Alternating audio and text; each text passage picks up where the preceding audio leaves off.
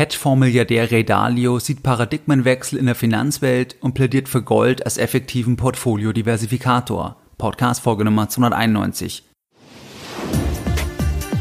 Herzlich willkommen bei Geldbildung, der wöchentliche Finanzpodcast zu Themen rund um Börse und Kapitalmarkt.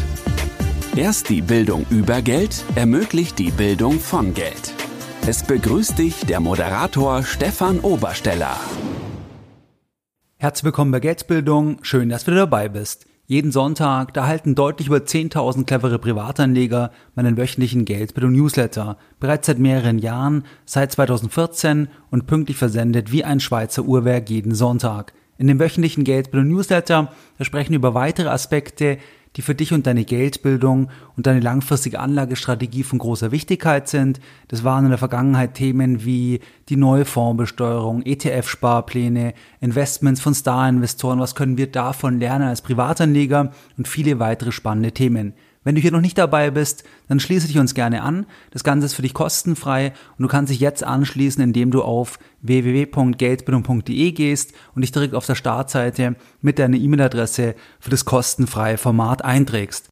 In der heutigen Podcast-Folge Nummer zweihunderteinundneunzig, da möchte ich mit dir über einen Artikel sprechen, den Ray Dalio am siebzehnten siebten zweitausendneunzehn auf LinkedIn veröffentlicht hat, und zwar zum Thema Paradigm Shifts. Wer ist Ray Dalio? Ray Dalio ist Multimilliardär, er hat eine Investmenterfahrung von circa fünfzig Jahren, er ist Gründer des größten Hedgefonds der Welt, und zwar von Bridgewater Associates, und wir tauchen jetzt in seine Gedankenwelt ein zum Thema Paradigm Shifts, das heißt zum Thema Paradigmenwechsel, und wie beschreibt er das aktuelle Investmentparadigma und warum glaubt er, dass wir dieses Paradigma irgendwann verlassen werden, und was bedeutet es dann aus seiner Sicht für das Thema der Geldanlage. Bevor wir einsteigen, was versteht er unter einem Paradigma? Da schreibt er ein bisschen was am Anfang dazu. Da schreibt er, dass er eine Investmenterfahrung von rund fünfzig Jahren hat und dass er immer wieder Zeitfenster, Perioden festgestellt hat von circa zehn Jahren, und im Rahmen von diesen Perioden, da gab es immer bestimmte Marktzusammenhänge, und er beschreibt dann diese Perioden als Paradigmen. Das heißt, dass man da einfach bestimmte Entwicklungen über einen längeren Zeitraum hat, und wer dann diese Entwicklungen erkennt, der kann sich dann so positionieren und der kann dann auch als Investor in diesem Zeitfenster im Rahmen von diesem Paradigma erfolgreich sein. Er beschreibt jetzt erstmal verschiedene Paradigmen, das heißt auch der zwanziger Jahre, dreißiger Jahre, vierziger Jahre, fünfziger Jahre, sechziger Jahre, das findest du alles im Originalartikel. Da möchte ich jetzt nicht darauf eingehen, weil das ein Stück weit den Rahmen von der heutigen Podcast-Folge sprengt, aber wir steigen jetzt ein. Wie beschreibt er denn das aktuelle Paradigma, in dem wir uns seit zweitausendneun aus seiner Sicht bewegen? Er beschreibt das Paradigma letztlich als ein Paradigma der Zentralbanken, das heißt, er bezieht sich da vor allem auf die U S A, aber das ist ja in der Eurozone nicht anders oder in der Schweiz, und er beschreibt es letztlich so, dass die Zentralbanken die Zinssätze massiv gesenkt haben, dass wir einfach in einem Paradigma der monetären Lockerungen waren oder sind, das heißt des Gelddruckens, das heißt der Assets, die gekauft werden durch die Zentralbanken, und das Ganze in einem ungesunden Umfang. Diese Einflussnahme der Zentralbanken direkt und indirekt auf die Vermögenspreise, das hat die Performance des aktuellen Paradigmas massiv geprägt. Wenn wir zurückschauen, dann war das eine Anomalie seit zweitausendneun. Das heißt, wir haben ja wirklich sehr, sehr hohe Renditen im Immobilienbereich gesehen, aber auch im Aktienbereich gesehen. Und da sagt halt Ray Dalio, dass das auch unter anderem oder vor allem auch durch den Einfluss der Zentralbanken auf die Vermögenspreise ist, und zwar einmal, weil sie ja direkt auch Assets kaufen, das heißt, sie kaufen ja direkt Anleihen, sie kaufen ja teilweise direkt auch Aktien. Denk an die Schweizer Nationalbank, da hatte ich ja auch eine Podcast-Folge dazu gemacht, und dadurch treiben sie ja die Preise, dadurch treiben sie ja die Renditen in einem gegebenen Jahr oder mildern die Verluste ab, und das ist ein Stück weit auch eine Marktverzerrung. Das Zweite ist, was wir sehen, dass es einen indirekten Effekt gibt, das heißt, durch die Reduktion der Zinssätze, durch die Reduktion der Finanzierungskosten, dass andererseits ja auch die schuldenfinanzierten Aktienrückkäufe extrem begünstigt wurden, dass auch Akquisitionen begünstigt wurden, weil einfach Geld keinen Preis mehr hat. Also ob du Geld in zehn Jahren bekommst oder in zwanzig Jahren bekommst, das ist fast das gleiche Wert, wie wenn du es heute hast, weil es kein Delta mehr gibt zwischen Geld in fünf oder in zehn Jahren und Geld heute, weil du gar keine Zinsen mehr bekommst, und dadurch kann man völlig andere Sachen machen, oder dadurch treibt es einfach gewisse Vermögenspreisentwicklungen, und das haben wir halt in diesem Paradigma, in dem wir uns jetzt befinden, halt absolut gesehen, und da glaubt er eben, dass das nicht ewig weitergehen kann. Er schreibt ferner auch, dass auch Anleger das forciert hat, in alternative Assets zu investieren, auch in Immobilien zu investieren, und ich meine, das sieht ja jeder von uns, dass irgendwo das Thema Immobilien ist sehr, sehr populär und es kann ja als Investment auch Sinn machen, aber dass es schon sehr stark auch getrieben ist durch das billige Geld und dass das halt auch die Assetpreise, die Immobilienpreise sehr, sehr stark, ähm, ja die Performance einfach sehr, sehr stark war, und da ist die Frage, inwieweit das halt in Zukunft so weitergehen kann.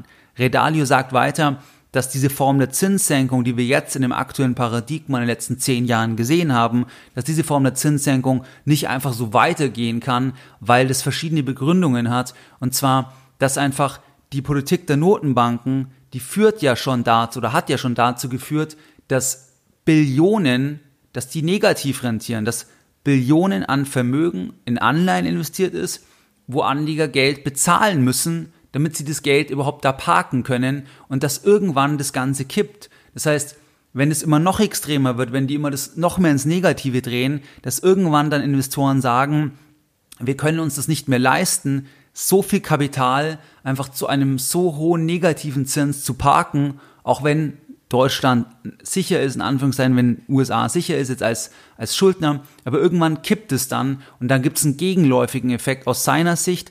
Und wir haben noch das Thema der Risikoprämien. Das heißt, dass irgendwann der Anreiz sinkt, dass man überhaupt Geld in Sachen investiert, die riskanter sind, wenn es dort gar keine Risikoprämie mehr gibt. Weil man gar nicht mehr bekommt, wenn man gar nichts macht, wenn man das Geld einfach ins Schließfach legt. Selbst mit Versicherungskosten, dass es irgendwann keinen Anreiz dann gibt, das Ganze ins Risiko zu bewegen.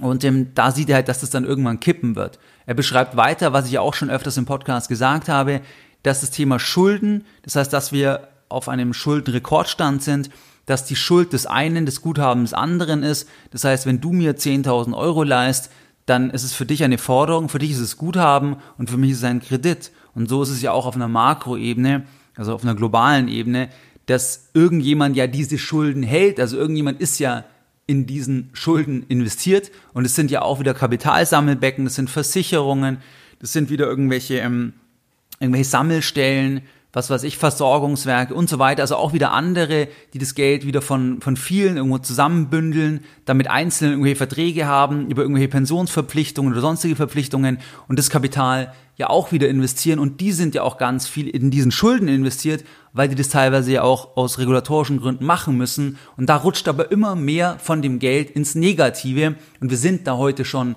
bei dreizehn Billionen Dollar, wo es keine Rendite gibt, wo die Rendite null ist oder unter null, wenn die Schulden, wenn die Anleihen bis zur Endfälligkeit gehalten werden. Das heißt, das ist die Entwicklung, und normalerweise, so Dalio, manchmal profitiert der Gläubiger, manchmal verliert der Schuldner. Das heißt, wenn die Zinsen fallen, dann profitiert der Schuldner, weil er sich günstiger refinanzieren kann, und wenn die Zinsen steigen, dann profitiert der Neugläubiger, der eben neu investiert, weil er einfach mehr Zinsen bekommt.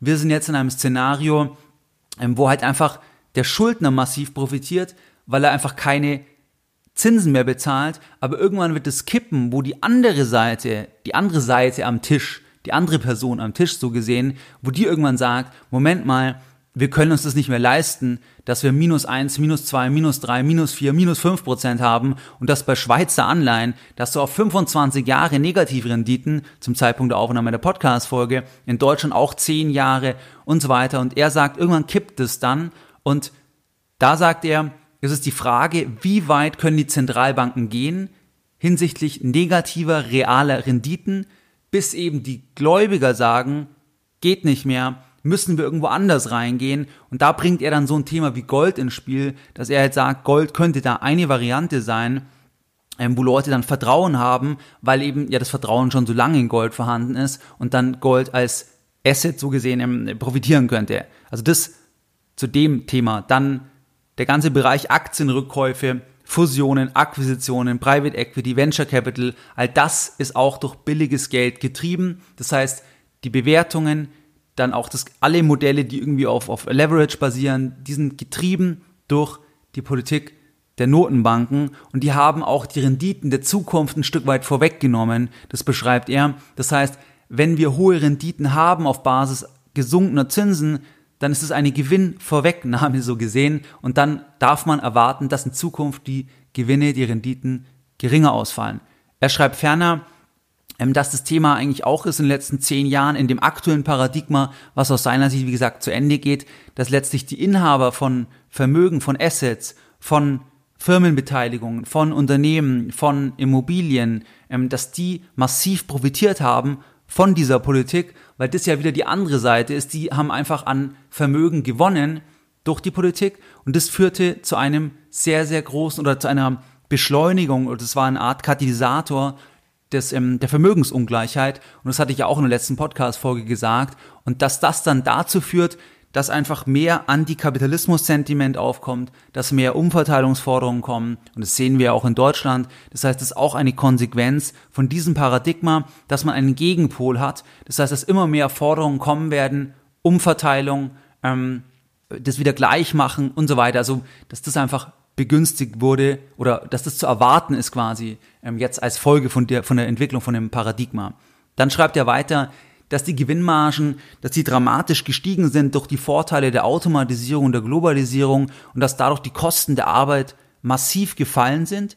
Und er sagt aber, dass er es für unwahrscheinlich hält, dass die Rate des Wachstums der Gewinnmargen, dass diese Rate aufrechterhalten werden kann. Und er sieht eher eine Möglichkeit, dass die Wachstumsraten der Margen halt ein Stück weit fallen werden. Und das bedeutet natürlich dann auch nichts Gutes für Assetpreise, weil bei Firmenbeteiligungen, da kauft man ja die zukünftige, quasi zukünftige Wachstum.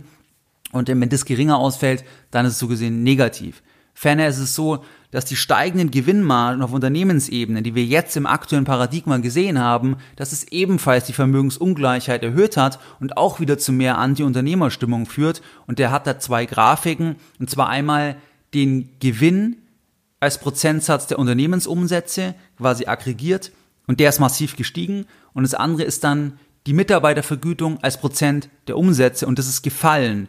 Das heißt, dass aufgrund der Automatisierung, der Digitalisierung, dass dadurch weniger Mitarbeiter gleich produktiv oder sogar noch produktiver sein können und dass aber eigentlich die, die Wertschöpfung, dass die quasi auf Unternehmensebene halt generiert wurde und dass da die ähm, Mitarbeiter zu wenig profitiert haben auf, auf einer Makroebene und dass dadurch dann die Forderungen einfach steigen werden. Das heißt, Forderungen der Gewerkschaften werden steigen, Anti-Unternehmerstimmung steigt, das sieht er auch, das beschreibt er auch in dieser Veröffentlichung.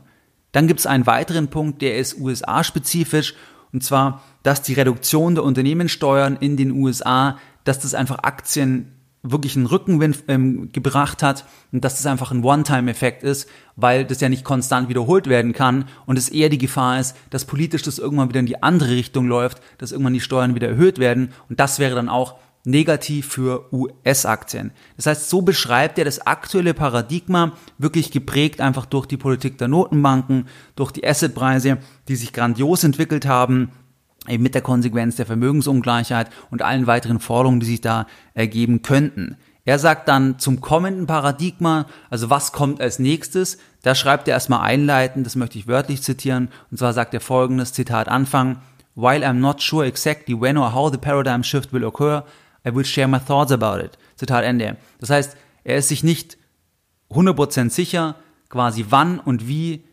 diese Entwicklung passieren wird, dieser Paradigmenwechsel, aber er teilt seine Gedanken mit der Öffentlichkeit und ist auch ganz, ganz wichtig, weil ökonomische Prognosen sind immer sehr, sehr komplex, es gibt sehr, sehr viele Variablen, es gibt sehr, sehr viele Wechselwirkungen, das heißt, das ist sehr, sehr schwierig, da irgendwie das genau zu prognostizieren, aber er beschreibt es, wie er einfach auf die Welt, auf die Entwicklung in Zukunft blickt und das schauen wir uns jetzt an. Ray Dalio hält es für wahrscheinlich, dass in den nächsten Jahren, dass da die Zentralbanken an Power hinsichtlich der Geldpolitik verlieren, um die Märkte zu stützen und vor allem dann, wenn einfach die Wirtschaft in eine Rezession abdriftet, weil die Geldpolitik einen abnehmenden Grenznutzen hat. Das heißt, die Notenbank kann zwar immer weiter den Markt mit Geld fluten, aber das hat einen geringeren Effekt. Also der Grenznutzen ist einfach abnehmend und das andere ist, dass es einfach auch zu einer Währungsabwertung führt, dass es einfach auch zu einem Misstrauen in die Währung führt und es einfach wirklich dann Fragezeichen bringt hinsichtlich der Stabilität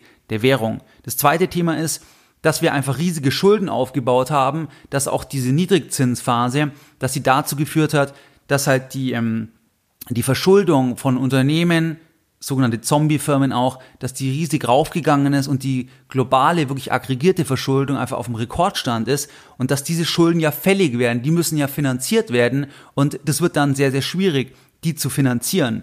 Und der Staat, wenn du jetzt auf die Staatsschulden schaust, dann hast du das Thema auch in Deutschland, dass dann gesagt wird, die Staatsschuldenquote ist so toll, weil halt das Bruttoinlandsprodukt ein bisschen wächst, minimal, und wenn die Schulden dann nicht wachsen oder, oder ein bisschen weniger gegenüber der Wachstumsrate vom Bruttoinlandsprodukt, dann verbessert sich ja die Staatsschuldenquote, aber da hat man ja viele Sachen nicht berücksichtigt, weil der Staat ja nicht operiert wie ein Unternehmen, dass er zukünftige Verbindlichkeiten, zukünftige Verpflichtungen in der Gegenwart berücksichtigt, sondern es ist ja immer nur im aktuellen Haushalt, und da sind halt dann ja große Themen, die dann irgendwann ähm, fällig werden, auch in den U S A, und ähm, das sind halt riesige Schulden, die dann ja irgendwann finanziert werden müssen. Und er sagt jetzt, das Paradigma wird enden, wenn die realen Renditen so niedrig sind, dass Investoren irgendwann nicht mehr bereit sind, die Schulden zu halten und einfach nach Alternativen suchen. Er sagt dann, wenn dann diese gigantischen Summen an Kapital, wenn die quasi zur Refinanzierung anstehen, dann führt es halt zu Verwerfungen und es wird dann an der Stelle nicht genügend Kapital geben, um das quasi zu finanzieren, und dann wird es eine Kombination geben aus Defiziten, Währungsabwertungen, Steuererhöhungen und auch die Zentralbanken oder die Zentralbank, die Fed in den U S A, die wird einfach da dann wirklich die, die Staatsfinanzierung noch in größerem Stil einsteigen. Es sind aktuell, wie gesagt, dreizehn Billionen U S Dollar an Anlagen, wo es keine Rendite gibt oder wo die Rendite negativ ist. Jetzt ist die Frage, warum halten Leute das immer noch? Einerseits sicherlich wegen einer Anlagerestriktion, weil oft Kapitalsammelstellen ja nur irgendwo in bestimmte Sachen reingehen können. Und dann schreibt Ray Dalio, dass bisher Investoren noch irgendwo okay damit waren, weil es bei den Anleihen Kurszuwächse gab. Das heißt, rein, wenn man die Anleihe bis zur Endfälligkeit hält, da hat man im Prinzip keine Rendite, da ist eben ein Kapital von dreizehn Billionen null oder negativ, aber es gab halt Kurszuwächse, weil man zum Beispiel, wenn man jetzt langlaufende Anleihen hat, zum Beispiel eine dreißigjährige U S-Anleihe, und dann, wenn man jetzt gesehen hat, was jetzt die Fed in den U S A macht, was der Markt erwartet, dann profitiert die extrem in der Prozentnotiz und steigt, weil quasi die Zinsen fallen. Das heißt, man hat einen sogenannten Present-Value-Effekt, und dass die Investoren halt die Kurszuwächse, dass man sich da noch erfreut hat, obwohl das einfach eine Vorwegnahme ist. Das heißt, die Zinssenkungen, die haben den Present Value erstmal erhöht, die haben die Prozentnotiz der Anleihe nach oben getrieben, aber gleichzeitig sinken halt die zukünftigen Renditen, und das hat man auch bei allen anderen Assets wie Immobilien, Aktien und so weiter. Das heißt, dass diese Zinssenkung eine Vorwegnahme zukünftiger Erträge so gesehen ist, und Ray Dalio sagt, dass dieser Effekt bei Anleihen enden wird, wenn die Zinsen am Limit sind. Das heißt, in den U S A sind die Zinsen ja höher gegenüber der Eurozone, aber wenn die Zinsen leicht unter Null sind, so, so Ray Dalio, ähm, irgendwann kippt es dann, ähm, weil quasi, da hat man wieder den Effekt, dass Investoren irgendwann das eben nicht mehr kaufen, weil, weil, weil sie quasi dann ja ähm, so weit im Minus sind, und irgendwann hat man diesen Present-Value-Effekt nicht mehr, weil man mit den Zinsen schon auf Null ist oder sogar unter Null ist, und dann wird es halt Fragezeichen geben, und zwar wird es dann die Fragen geben, was passiert dann mit diesen aufgelaufenen Schulden, mit den Staatsschulden und so weiter, wie viel Versprechen werden dann eingehalten, also kann man das einhalten, und wenn man es nicht einhält, dann, dann werden sehr, sehr viele wütend, die die Schulden halten. Und wenn du in der Eurozone schaust, wer hält die Schulden?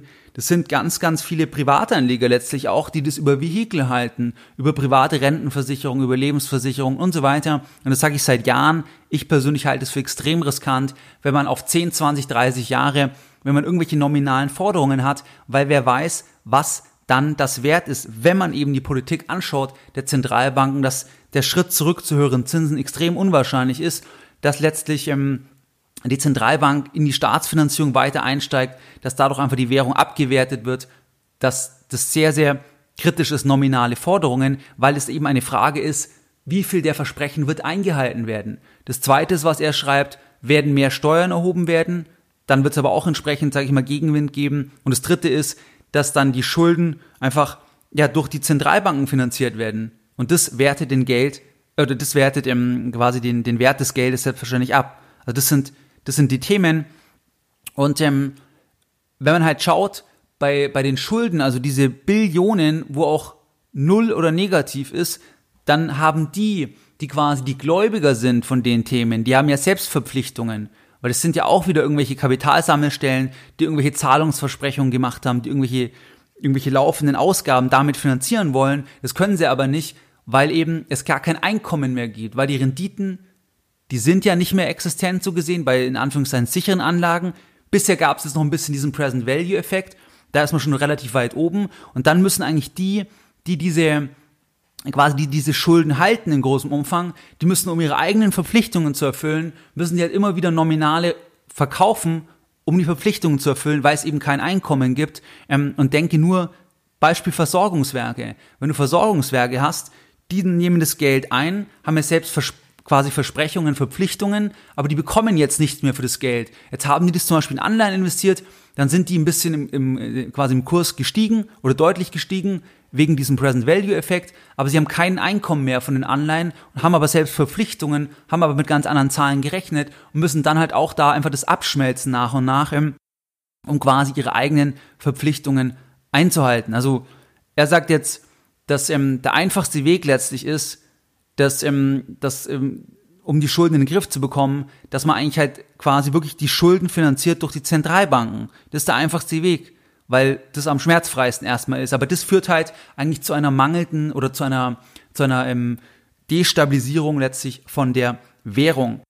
Was erwartet jetzt Ray Dalio oder was ist der Ausweg aus diesem Paradigma? Da schreibt er ganz klar, dass er Gold als absolut risikoreduzierend und auch als Diversifikator ansieht. Und Gold hat sich ja jetzt gerade in den letzten zehn Jahren nicht so toll entwickelt. Also wenn du dir die letzten zehn Jahre anschaust, dann hat sich Gold im Vergleich zu vielen anderen Sachen, zum Beispiel in Immobilien und Ballungszentren, nicht so toll entwickelt. Und es gibt ja auch so ein Sprichwort, Gold ist Geld, alles andere ist Kredit, weil das ja einfach eine Glaubenssache ist. Also je mehr quasi das Vertrauen in das Geldsystem schwindet, desto mehr ist die Frage, was gibt es denn, wo Vertrauen da ist? Und dann kann so etwas wie Gold halt an Bedeutung gewinnen. Deswegen schreibt er das ganz klar am Ende von dem Artikel. Und er sagt auch, dass er auch nochmal weitere ähm, Veröffentlichungen machen wird, was er genau bei Gold eben als Vorteil sieht, warum man das als Diversifikator sieht. Aber das ist absolut seine, ähm, sein Thema, dass er das dann nennt in dem Artikel.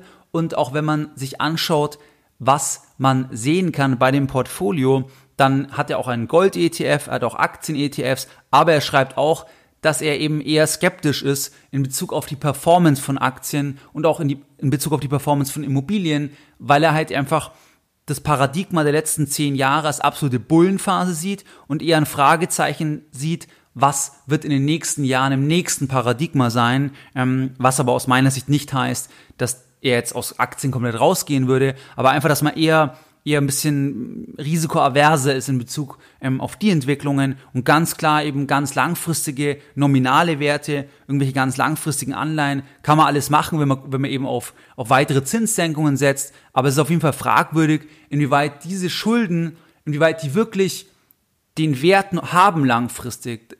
Da ist sicher ein großes, großes Fragezeichen zu setzen. Was waren jetzt die Lessons learned in der heutigen Podcast-Folge Nummer zweihunderteinundneunzig? Deine Lessons learned in der heutigen Podcast-Folge. In der heutigen Podcast-Folge, da haben wir über Ray Dalio, über einen aktuellen Artikel gesprochen, und zwar über das Thema Paradigm Shifts. Da hat er den, das aktuelle Paradigma beschrieben, seit zweitausendneun, die Entwicklungen wegen den Zinsen und so weiter, und dass er glaubt, dass es eben irgendwann endet. Und ähm, er ist da insbesondere bullish für Gold. Er sieht andere Themen wie Immobilien, Aktien, aktienähnliche Investments, gehebelte Investments. Da ist er eher konservativ, eher restriktiv. Und das ist soweit seine Einschätzung.